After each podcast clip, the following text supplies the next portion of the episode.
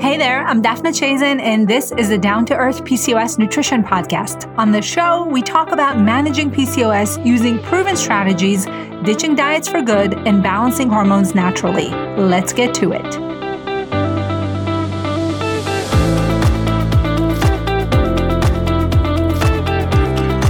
Wonderful guest on the show today. Her name is Brenda Winkle, and she's a mindset empowerment coach and an energy healer from the Portland, Oregon area. She's the host and creator of the Waves of Joy podcast, and her mission is really simple to help people feel better. Brenda and I had a great conversation about reducing stress, reclaiming your time, finding joy, increasing your energy, and releasing guilt as well as being happy and at peace with where you are right now on your healing journey. I know you're going to love this conversation, and Brenda is a wealth of knowledge when it comes to changing your mindset, which I think is a super important part of health. And so I want you to go into the show notes as well when you're done listening to the episode. Check out some of the resources that she shared with us, as well as her website and podcast. Let's get into my conversation with Brenda Winkle.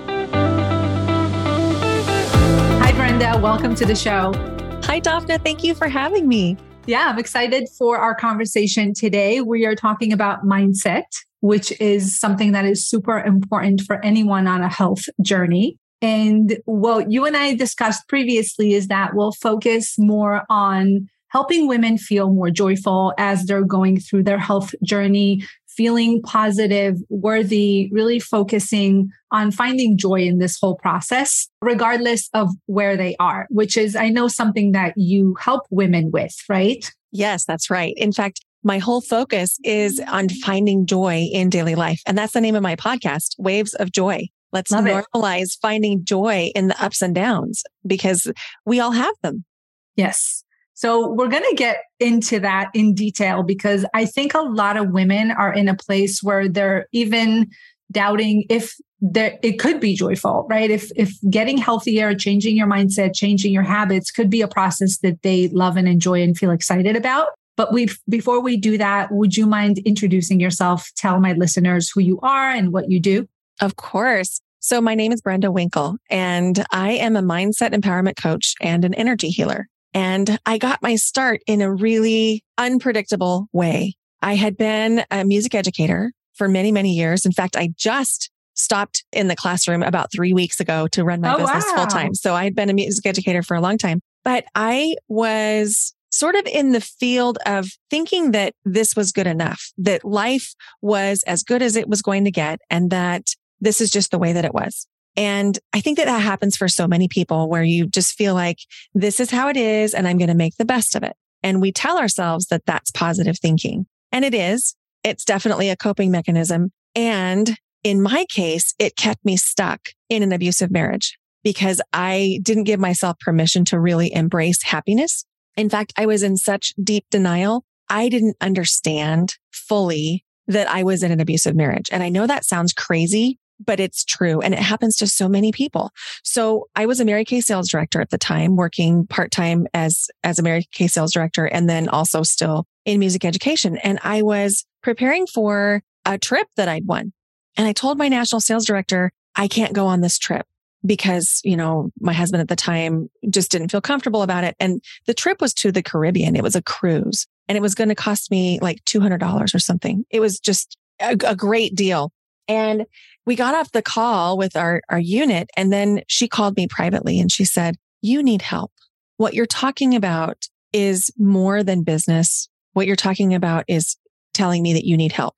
And I respected her a lot enough not to get angry, but I was a little bit indignant and I was like, what do you mean I need help? That's kind of offensive. You don't tell people that, but, uh, but I respected her enough to, to at least give it some thought. So the next day I was setting up for an event at a big hotel conference room with another sales director. And I brought my five year old daughter and she brought her little toys and she was playing with pretty ponies on the tables as we were setting up for the event. And we talked the whole time and I felt like it was really wonderful. And that night I got home and my phone rang and it was this, this woman who I'd set up the event with. And she said, what else are you going to let him take away from you? And I said, excuse me? And she said, I know what's happening in your house. And I went right into the shame of, oh my gosh, there's dishes in the sink. There's a mess on the floor. That's what you're talking about. And she kept talking and she said, I know what's happening in your house because I used to live in a house the same way. Mm. And it's not what you're saying. It's what you're not saying. Mm. And you need help. And I'm like, Oh my gosh, two women I really respect in the like one week's time have told me I need help. So most people would maybe go get help. And I did, but I went with the idea that I was going to prove them wrong. I was going to prove to them how much I didn't need help. So I went willingly, but maybe not with pure intention. So I get into the counselor's office and I tell her a very sort of glossed over version of what was happening and felt like, you know, I definitely told the truth, but I was, you know, just pretty even about things. And it was shocking to me when she closed her little folder covering her writing and she sat back in her chair and she said, I never counsel divorce, but you need an exit plan. You're in mm. real danger. And I just went cold. And so we talked about what that would mean and what that would look like. And I got in the car and I was driving home thinking about, okay, this means I need my car parked so that I can always face forward out of the driveway. I need to know where my keys are. Someone needs to know where I am all the time. And I'm thinking, I bet she's wrong. I bet it's not that big a deal. I mean, denial was deep. So I called the National Domestic Violence Hotline thinking, I bet they're going to tell me it's just okay. It's all in my head. And they told me exactly the same thing this counselor had told me. And that's when I got really scared.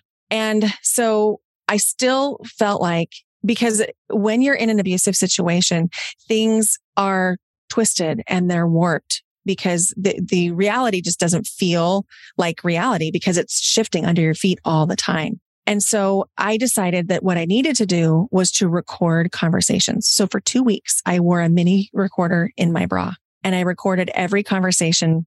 And then I would listen to them when my ex husband was asleep. And that was enough to make me realize I was in really big trouble. And so we left with two suitcases, $400 and my five year old daughter. And we moved into a domestic violence shelter and we lived there for a time. And then I moved in with my parents for a few weeks. And then I was 35 at the time. And, you know, there's an expiration date when you're 35 and you move home with your parents. And so even though I still had the same two suitcases and I, two more boxes that this woman who helped me set up the event had given me and a couple boxes from my mom, I rented a house and decided we could just make do and we could figure it out. Well, my Mary Kay sisterhood came in and completely furnished the house. Wow. That's amazing. It was so cool. It was incredible. And so at that moment, I decided my mission in my life was to empower other women and to give back so that people would know that they have the strength and the skills and the knowledge to really live their best lives. And I also knew at that time I had no business helping anyone because I needed to, to heal and to get whole. And so that was in 2007. In 2015, I got introduced to Reiki after a yoga class. Mm-hmm. And I got a, a session. Someone said, how about if I just treat you to a Reiki session since you haven't heard of it? And I was like, yes that'd be amazing. And so I just loved it, signed up right away to become a Reiki one and then went through Reiki two certification, became a Reiki master. A year later, got introduced to theta healing and then eventually became an advanced theta healing practitioner. And so the healing arts and the mindset coaching just kind of flowed together. And so that's what I've done since 2015. That's an incredible story. I don't think I've ever heard such a story of courage, first of all. So I want to kind of recognize you for that. But also, I want to ask you from that low point that you were in, from that moment where you moved with your parents and then to your own place with your daughter, what was the first thing that helped you start healing? What was the first thing that you felt like got you on the right path? Acknowledging how I felt. I think that so many times we try to tell ourselves what I'm feeling isn't what I'm feeling. Mm-hmm. What I'm experiencing isn't what I'm experiencing. And the moment that we actually give our true experiences and our genuine feelings space to exist is the moment healing can begin. Mm-hmm. Yeah, I always tell women it's sometimes more comfortable to stay in something that you know is not serving you or to be, like you said, in deep denial than to actually change because change is scary. Yeah. Yeah, exactly. It's unknown. We don't know. At least with what we are familiar with, we're comfortable. We're already doing it, even if it's not the best thing for us, or you know, we want we don't want to recognize that it's not serving us in any you know certain way. But at least it's familiar. When we're going into into change, it's unknown, and that's very scary. It is very scary. And you know, the thing is, we always feel like we're going to mess it up it, when you're in that state, right? You feel like if I make this choice to make the change, I'm going to mess this up. But the thing I would say is your higher self always knows what's right for you. So if you're listening to those little nudges that you're getting and you really follow your heart, you'll never make a mistake. It might be something that's not permanent. Like, you know, I wouldn't have lived in the shelter for the rest of my life. And I didn't live in that house for very long either. But I don't feel like that was a mistake. It was the next step. And so if we give ourselves permission to take the next step, whatever that looks like, and give ourselves permission to also change our mind from that next step, then it, it feels a lot easier mm-hmm. to start on the road of change. Yeah, absolutely. So on that note, I think that you're the perfect person to talk about struggle, right? From that point of from everything that you've gone through. And I want to ask you for women who are listening now who may be struggling with something that is related to their health, their relationship, whatever struggle, and everyone has struggles, right? So, whatever, however that shows up in their life, and it can feel very negative, very hopeless. How do you enter a process of healing from a positive place after you've struggled, after someone's been through a lot of different things and they may feel pretty, you know, defeated in a lot of mm-hmm. cases. And I see this a lot in, you know, with my clients and in my audience. How does someone find the courage and enter the process of healing from a positive mindset after all that? I love this question. And the answer is probably going to be surprising to some people. It's giving yourself permission to feel better it really is permission. We're so addicted to feeling bad because it's comfortable. Well, it's not comfortable. It's familiar. Yeah.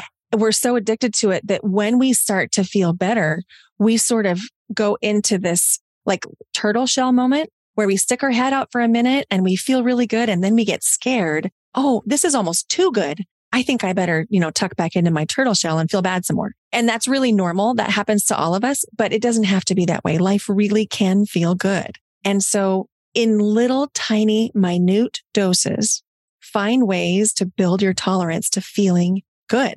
So maybe that's lighting a beautiful candle that smells just the perfect way you want it to smell. Maybe that is putting on a song you love and dancing it out and just allowing yourself to feel really good in that moment those little glimpses of feeling good give you the courage and build your capacity to feel better so that you can string those moments together so that more and more and more of your day feels that good.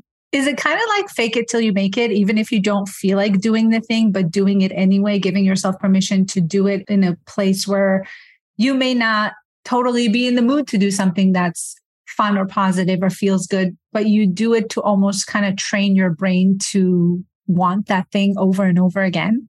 Absolutely. Absolutely. It's it's also about like if you study the work of Abraham Hicks or Esther and Jerry Hicks, if you if you Google them, they're they're magnificent. So if you study the work of Abraham, he or they say that life is supposed to feel good. Life is supposed to be fun and that our emotions are like a guiding light. If something feels good, continue to move towards that thing. If something feels bad, move away from that thing. It's really like an indicator that you are moving towards something your higher self likes when you feel good. And so it is a little bit like fake it till you make it in the sense that you have to be willing to disrupt that feeling bad cycle by choosing to feel good. And I did a podcast episode called Five Things to Do When You're Sad.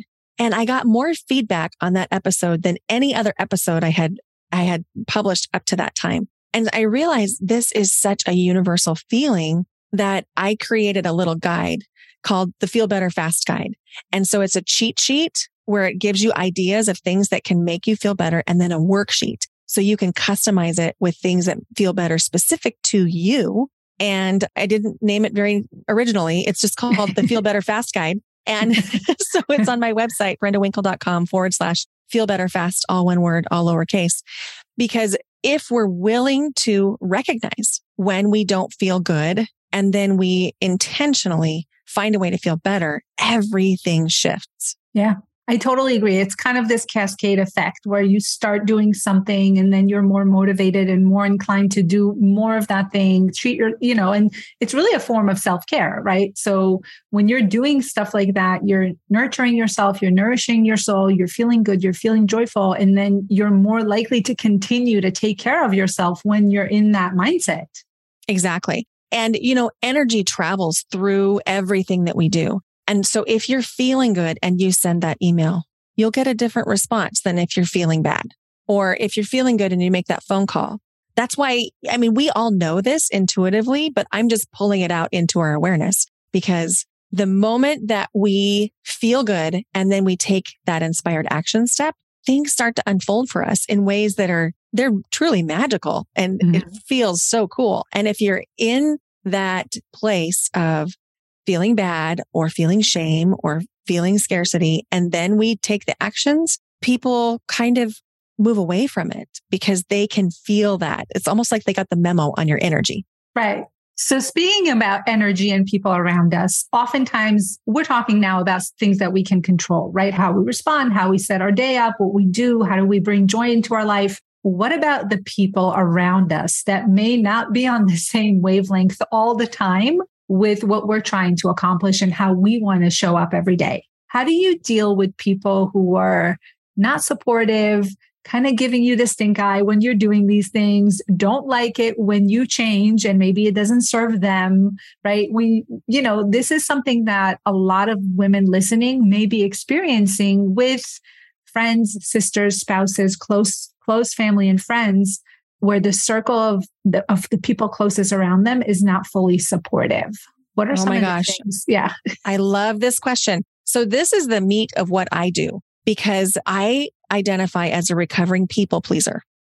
Yes. And so when you're in the people pleasing mode, everybody else's thoughts, opinions, and feelings come ahead of yours. And so the first thing that we have to do is recognize that we're in that people pleasing cycle and that doesn't make us a bad person. It just means we're in a cycle that we can now change. So one of the things that comes up for people is if you're a people pleaser, chances are you're also empathic to a certain extent and you really understand and take on the emotions and feelings of people around you. And if you're having your own feelings about the change and then someone around you reflects your fear back to you or your anxiety back to you, it can really stop us in our tracks. So one of the things that you could do is something a little bit energetic, and that is to zip up your energy. And so starting at your pubic bone, just make a zipping motion all the way up over your head, over the back of your head, and do that three times. And because the universe operates all on intent, your intent is to protect your energetic field from the energetic field of other people. And what this does is it allows you to become aware of what your feelings are. And it allows you to notice where your feelings begin and where someone else's feelings begin so that you can separate them out. Mm-hmm. So that's a really important first step. And then a lot of times it comes to setting boundaries when we are dealing with our loved ones who want the best for us. And I really think that's important to say is a lot of times the people that are really not wanting us to change are not doing it from a place of unkindness. They're doing it because they love us and they want to protect us. And that still means we might want to set some boundaries. Right. The intention so, could be good, but still it may not serve us. Right. Exactly. And so I always think of boundaries as like a property line. So if we were thinking about housing, for example, we don't get emotional about knowing this is where my property line is and this is where your property line is. We don't get emotional about that. We just know that's where the line is. Our boundaries are the same way. Our boundaries help us know this is where I am. This is where you are. It's not an emotional thing. It's a really clean way to communicate because when we have really good boundaries, we can show up in more authentic ways. And we can include more people in our intimate relationships because we know that we can have the strength and the ability to say, Oh, this isn't feeling good right now. Could we please shift this conversation? And if we don't feel like we have good boundaries, a lot of times we end up hiding. We end up like pulling back from relationships. We end up canceling on people. We end up agreeing to do things that we don't want to do. So when we when we're talking about boundaries, specific to your audience, boundaries around food, I am a plant-based eater And you don't have to be a plant-based eater to, to enjoy this little document I created. The idea of boundaries comes up all the time for people. And so I've taught this in several courses for other course creators about how to have boundaries around your foods. And I have three specific things, eating with family, eating in social situations and avoiding self sabotage by setting mm-hmm. boundaries. And so I have a free guide called plant based help. And again, not very original, but you know what it is. and so that's at brendawinkle.com forward slash plant based help. So the thing that I would say to people is eliminate the sense of guilt. What you put in your body is one of the most intimate decisions that you can make. And if something does not feel congruent to you with your values and your goals, it is absolutely okay to say that and to own that because when we end up eating something that doesn't feel aligned for us, like let's say your children want to go out for ice cream and you have decided that you're not going to eat dairy and you eat the dairy ice cream, then you go home and you're beating yourself up the whole time. When if you can just set the boundary of you can have the ice cream, but you're going to choose the sorbet, which doesn't have the dairy or, or whatever this might be, right. then it feels better because one of the biggest boundary issues that I see in women is the boundaries they have with themselves. So when we can firm up our personal boundaries, it becomes so much easier to talk about boundaries with our loved ones. Mm-hmm.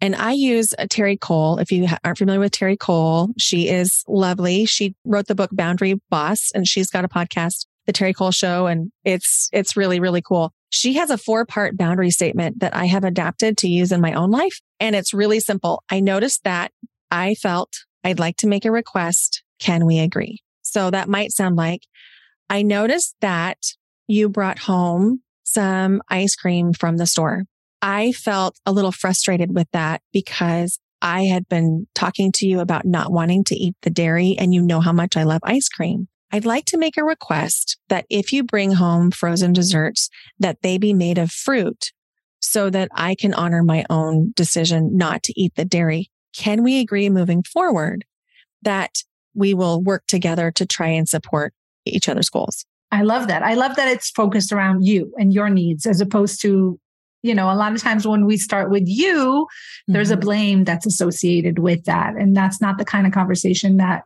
you know, would lead to the results that we want. Right. Then you're just talking about how you're talking. Yes, exactly.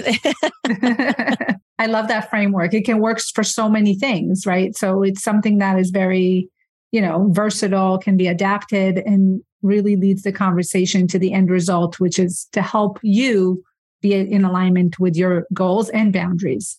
Yeah, exactly. Exactly. And the first time that you use a boundary statement, you're probably going to have heart beating fast and you might have sweaty palms and you might feel like your mouth is dry. And then you're going to say it and you're going to be like, whoa, that wasn't hard at all. I did it. So I encourage people to give it a try because it's so much easier than you think it's going to be when you have a framework.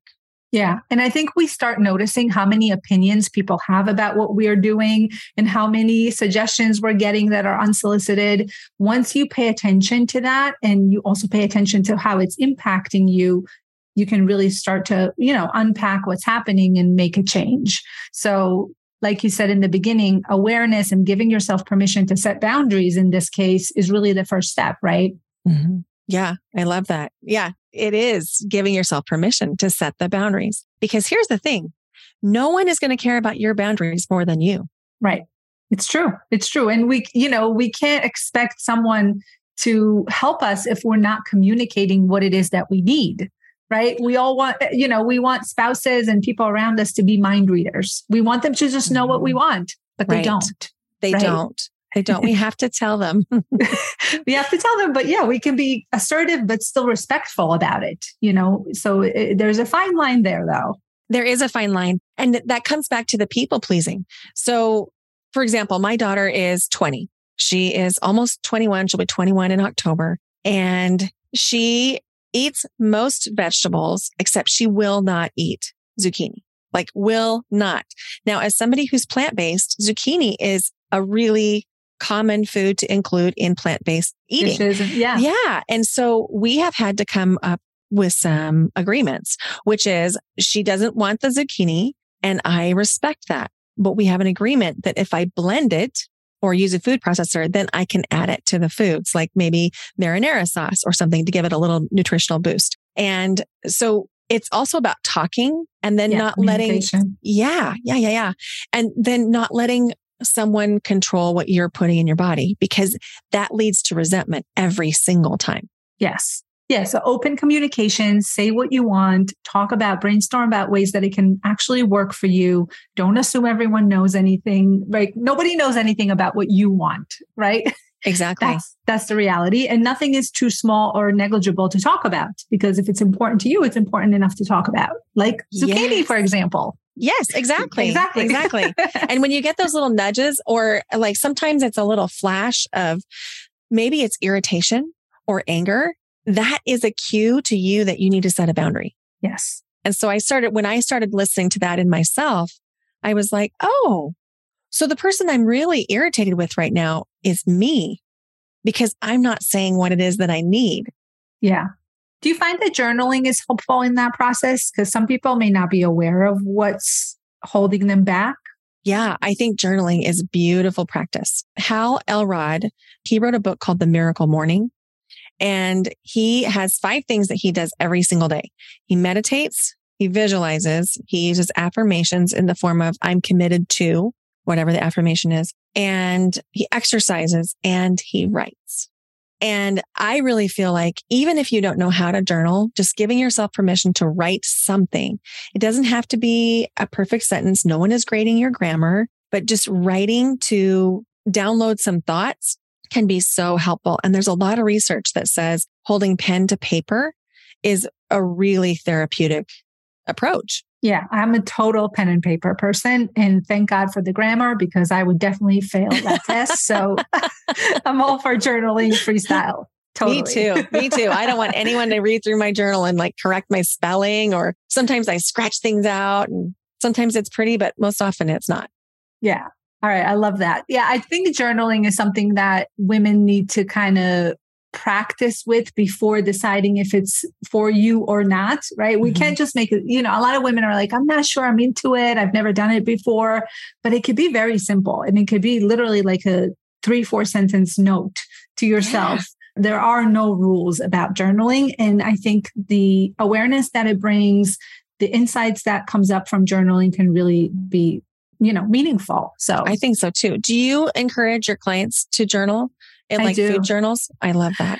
I actually have a few different options. So I offer them the opportunity to journal using pictures. So they have the opportunity to upload pictures of their food if they want, and then just journal a little bit about what it was, how it felt. Will they eat this again? More about the experience of eating and kind of how it made them feel. Um, mm. Um, yeah, I'm less so about the numbers and the journaling of calories or anything like that. So we don't really do that, but we use it more for quality measures, I would say, like to understand the quality of what they're eating and how it made them feel in their body. I love that. That's so powerful because you're focusing on that feeling state. Yes. So then it's just black and white. This made me feel good. This didn't. Yeah. And it's also literally a snapshot of their day in terms of food. So they can always go back and look. And it's so much more fun to look at pictures than you know, look at grams or calories or cups or whatever it may be, right? So it's a little yes. bit of a, yes, a more positive way of, of doing that. So speaking of that, changing habits is hard. And I'll be the first to tell you, and you probably know this as well. It takes work, right? Getting to a point where you're comfortable with your healthy eating habits, with making the food, preparing, keeping up with some of the things that you know are good for your body, it does take some effort. I wanted to ask you, what would you recommend for someone who's in the thick of it and kind of getting, you know, adjusted to a new way of eating? And they're starting to feel like it's a lot of work. They're starting to feel like, you know, it's taking up a lot of time, but they know it's the, the right thing to do. How can they find joy in this process given what it takes to do mm-hmm. it properly? What would you say? I would say that having a big why is probably the most impactful decision that you can make in any change journey. Because if your why is big enough, when you hit those little bumps in the road, they're just a bump in the road. And if your why isn't big enough, then it's easy to be like, ah, never mind. I don't want the change that much anyway. And so I feel like the more internal our whys are, and when I say internal, like talking about food specifically, if I'm trying to eat food choices because of a way that I'm going to look, it's easy for me to not make good choices because that feels external. And sometimes I might just get, you know, like, nah, I don't want to do that. I really want the french fries instead. But if my why is I want to be able to hike Machu Picchu when I'm in my fifties, that's a bigger why for me. And so that is going to impact my choices and it makes my choices easier to stick with because my why is big enough. Mm-hmm. So usually what would you consider a big enough why? Something that is maybe more centered around experiences or being with people. Like, can you give us some examples of how would someone know if their why is significant and meaningful enough for them to I think if you, oh, that's such a good question. If your why is big enough to make you emotional about it, if thinking about not being able to do or have that thing makes you emotional, it's a big enough why. So like, for example, do you want to be healthy so you can pick up your grandkids? Do you want to be healthy so that you can get pregnant? Do you want to be healthy so that you can travel the world with your spouse? Do you want to be healthy because maybe you've had a health, health issue and you see your own mortality? So I think it will vary by person. And maybe for someone, the why is I didn't feel good about myself when I was in high school and I really want to feel beautiful now. That could be a big enough why, even though it's externally motivated. So it's going to be totally unique to everybody. But if it's big enough to make you feel something, then it's probably big enough. Yeah, I love that. And I totally agree. I love that you said that. If it makes you emotional, if it gives you that little like skipping of a beat in your heart, you know that it's big enough and it's meaningful and it's worth pursuing, right? So, yes, there could be challenges. Yes, there are ups and downs, but your why is keeping you going because you know what life would look like when you get there, right? Mm-hmm. Exactly. Yeah. Speaking of that, I know one of the things that you teach is manifesting. So, mm-hmm. speaking of the life that you want, living the way that you desire, can you tell us a little bit about what that is first? So, a lot of my listeners, I think, are not familiar with manifesting. I'm very new to the concept of manifesting as well. So, I'll be fully honest about that. Can you tell us a little bit about what that is? Absolutely. So, it's called a lot of different things. Some people call it manifesting. Some people call bringing into fruition. And, you know, you can call it whatever you want, but it is simply aligning your thoughts and your actions with what you want so that you can bring that into the world because our thoughts really carry energetic signatures. So if you're thinking, for example, I'm going to use my Machu Picchu as an example. If I'm thinking how it's going to feel when I'm hiking Machu Picchu next year, I turn 50 in February. And so I'm like, what can I do before or right after I turn 50 that will feel really cool? So let's take this for as an example. If I'm hiking Machu Picchu, what's it going to feel like when I'm overlooking the vista and there's mist on the tops of the mountains. And what's it going to feel like on my skin? What's it going to look like to my eyes when I watch the sunrise or the sunset? How's it going to smell? Is it going to smell like kind of wet grass? All of those kinds of things. That would be an example of manifesting this trip.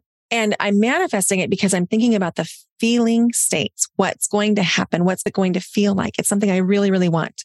If I was doing the opposite, oh my gosh, this is expensive. Oh my gosh, I don't know how I'm going to get there. What's it going to look like? That would be the, the example of my thoughts getting in the way of making it ever happen. Could it mm-hmm. still happen if I'm thinking that way? Absolutely. 100%. It still could, but it's a heck of a lot harder. Mm-hmm. So when we manifest, we are intentionally deciding what it is we want to experience or bring into our lives. And then we're intentionally putting our thoughts focused on that thing. And it's interesting. Mike Dooley says the universe is so stacked in our favor that even if we can spend five minutes a day visualizing and really feeling into the things that we want, that even if we're negative for the rest of the day, that's enough power to bring things into existence. And I would say that that is true, but why not feel good all the time? I feel like the more you set a goal and then go about your day feeling good, like I always say, joy is my job. and my thoughts are my employer. I love that. And so the more joyful that I can be, the more things just kind of pop into my reality and pop into my, my existence. And I'm being intentional about what I want to bring into the world. And I'm experiencing joy in letting go of the hows. Mm-hmm. When we start to try to control how something is going to happen, we strangle it. Can it still happen? Of course it can, but it's going to be a lot harder. And let's face it, even though we really want to control things, the surprise and delight that we experience when something just kind of shows up in an unexpected way is so cool. And if we think about it, we've all done this. We've mm-hmm. all done it throughout our lives where we just had something that we really deeply desired, whether it's wanting to get married or wanting to buy that house or wanting a specific kind of car. And we just imagine what it would feel like to do all those things. Maybe it's imagining walking down the aisle or imagining shopping on the car lot, whatever that is. And then you experience it and you say, Oh my gosh, I've been dreaming about this. You've all done it. But when we talk about manifestation from my lens, we're being really intentional and purposeful about aligning our thoughts with what we want. Okay. So it's kind of like the law of attraction, right? Yeah, exactly. So, how would someone use that in their health journey? Can you give us examples of what that may look like? Absolutely. So, if you are thinking thoughts about, I am unhealthy, I am fat, I am this, it is going to be difficult for you to move into a different space because those thoughts are going to be attracting more of that negativity. So, if we're on a health journey, thinking about being healthy, imagining what it's going to feel like to feel the way you want to feel, whether it's about a feeling state or a health state or a size, imagining that. And then one of the things that people get tripped up on sometimes is affirmations. So if you use an affirmation, like let's say, what would be a really common health goal that you hear your clients say? Regulating their period. Perfect. So let's say my goal is to regulate my period. And then I'm talking about how dysregular it is and how unexpected it is and how what an inconvenience it is for it to pop up all the time. I'm bringing more of that into my, into my experience. So if you say to yourself, I regulate my periods and that's your affirmation, your mind, your ego might say, no, you don't. Nope. That's not working. I mean, just look at last month. So a way around that is to phrase it as a question. What will it feel like when my periods are regular? What will it feel like to know I can plan my vacation schedule or, and know when my period is going to arrive? What will it feel like to know when I need to bring supplies? So asking those questions can really be helpful. So this ties back to journaling because I think this is a great thing to journal over, right? Yeah, for sure. And it's so fun to look at your journal entries and realize how much you have brought into your experience over time. It's really, really fun. Okay, great. So manifestation can come in different ways. Like you said, it can be practiced in different ways visualization, thoughts, affirmation, journaling, all of it kind of is, you know, interrelated in a way. So there's again no right or wrong way to do it, right? Well, I think the wrong way would be trying to control it. But okay. yes, you can journal, you can do affirmations, you can do visualizations, you can do positive thinking. You can also just set a goal and forget it and make sure you're feeling good along the way. And when I say set it and forget it, what I mean is automate as much as you can in your day, in your habits. So maybe that looks like you're food shopping on one particular day and you're food prepping for the week on another particular day. And then you just set it and forget it. You give it those thoughts on those two days. And then you go out and you live your life on the other mm-hmm. five days of the week. And it's constantly living as if you've already accomplished that thing, right? So that's part of manifestation as well. Well, it, yeah, it can be. The place that it gets sticky for people is especially if if it's a financial goal or if it's a size of clothes goal. So let's say if you have a size of clothing that you want to be wearing, you don't go wear those clothes right now because it's not going to feel good in your body. And so the trick is really feeling good right now, mm-hmm. right now, feeling good. And so that would be the same thing if you're trying to bring in health goals or you're trying to bring in financial goals.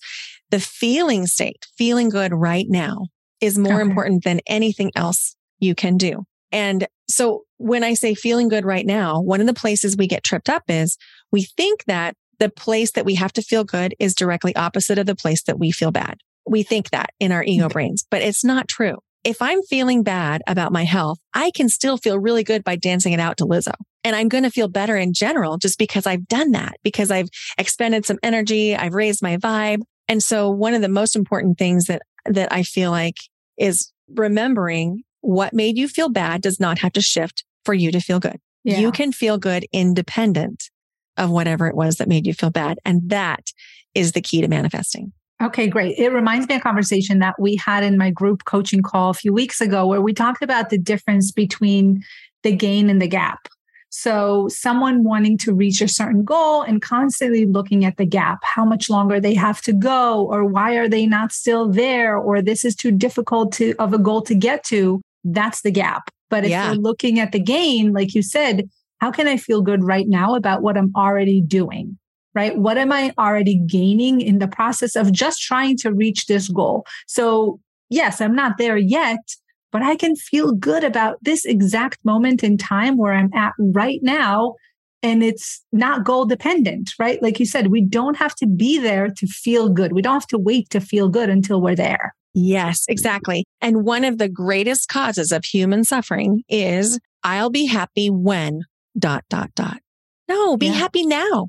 Be happy now because when you make that conscious choice, I'm going to feel good now. And again, it's about building that tolerance for feeling good. And it's a weird thing to say, but, but we do have to build that tolerance because we're so habituated into feeling bad that yeah. we need to build that tolerance to feeling good. And then everything else unlocks. Yeah. Do you think that relates to worthiness, to feeling? Yeah. Okay. Can mm-hmm. we talk mm-hmm. about that for a second? Yeah, I think worthiness comes up for a lot of people because, you know, at the end of the day, if you don't feel like you're worth having the things that you really want, you're going to have self sabotaging behaviors. And the thing that I would say is you are worthy just because you're you. You're not worthy because you've done certain things. You're not worthy because you're a certain weight. You're not worthy because you have a certain health thing that you have or don't have. And love is not earned you are worthy just because you're here. Mm-hmm. And so the more we can really learn to believe that about ourselves and remind ourselves that love is not earned, I am worth love right now. Even if I just did something that sabotaged my efforts, I'm still worthy of love. Absolutely. Okay. That's absolutely a message that I think a lot of women need to hear. And it's a process, right? It's something that takes time to learn and to think about and like you said journal about right? So mm-hmm. it's something to process because you know women may have had years and years of feeling unworthy feeling frustrated with themselves feeling resentful. And oh, so of course. Yeah. and we live time. in a patriarchal society and so there's messaging that we receive all the time about the worthiness of, of what it is to be a woman and the patriarchy, I want to just clarify, is not men, it's a system. Mm-hmm. And we're in a patriarchal system that really doesn't value women. And so when you're constantly hearing messages about what your value is as a woman that is less than, it's easy to believe that. But you know, it was only in the last couple of hundred years that that was true in our society in the United States. And if you look around the world, there's cultures all around the world that value and really lift up women. And so we can look at some of those cultures as guidance too. Like, for example, in the mm-hmm. Jewish culture, women are cherished and loved. In the Greek culture, women are cherished and loved. And so when we're being raised and living in an American culture where we don't feel value and we continue to get messages around my body is what determines my value, then we have to decide which of those messages we're going to actually believe and which messages we're going to reject and really tap into our own inner knowing and our own inner sense of worth. Okay, I love that. And I love your message. So I think that's something that I am really grateful for today because I think a lot of women need to hear this. So thank you so much for saying that. Before we wrap up, and I have three rapid fire questions for you, so I hope you're ready. I, I wanted so. to ask they're not that hard. I wanted to ask you if there's anything else that you want to leave my listeners with today. I think the thing that I would like your listeners to know is you can do or have or be anything. There's literally no limit. The only thing that you need to do is to believe you can do, be, or have it. That's it. I love it. All right, great. Are you ready for three rapid fire questions? Yes. Let's do it, Brenda. What is your favorite food? Oh, my favorite food. I love apples. Like apples are one thing that if I see one on a table, it's hard for me to walk past it or slices of apples. I just, I love them. I love other things too, of course, but apples are something I really want to eat every single day. All right. We're going into fall. So it's your season. It is. Who is one famous person, living or dead, that you would love to sit to dinner with? Oh, that's a good question. One famous person. Oh my gosh, this is hard. One famous person. Let's see. You know, I want to go to dinner with Lizzo. And I want to go to dinner with Lizzo because her message of empowerment is so pure. And I was a band nerd in high school. I played the clarinet and the saxophone. And I love that here is this amazing, lit up, beautiful star who sometimes plays the flute. And my inner band nerd is like, yes. I know. I love everything about her, her music, her message, everything. So I agree with you. All right. Last one. If you were not a mindset coach, what would you be? A photographer. Oh, fun. Yeah. I had a photography studio for a few years before I opened up my current business and I loved it. I love taking photos. I did weddings and then I went into women's glamour photography and I really loved that. And, but the part I loved most was talking to people before and after their sessions, which is what led me to what I do now. But if I ever was going to switch, I would be a photographer. I love that. Brenda, thank you so much for being here. Where can my listeners find you? Thank you for having me. The hub of everything is my website, brendawinkle.com. And I'm on Instagram at Brenda Winkle. And I just started a TikTok channel and I've got like 40 people over there with me. So come on and join me. I think it's Brenda Winkle 111. Okay, great. We'll link to it in the show notes so everyone can come check you out on your website and on TikTok. How fun is that? All right. Well, thank you again for being here. And thank you for I, having me. I love this conversation. It was great. I really hope that women walk away feeling more positive, more joyful, more excited about what they're doing and loving themselves right now, which I think is the most important thing. I do too. Thank you again for having me.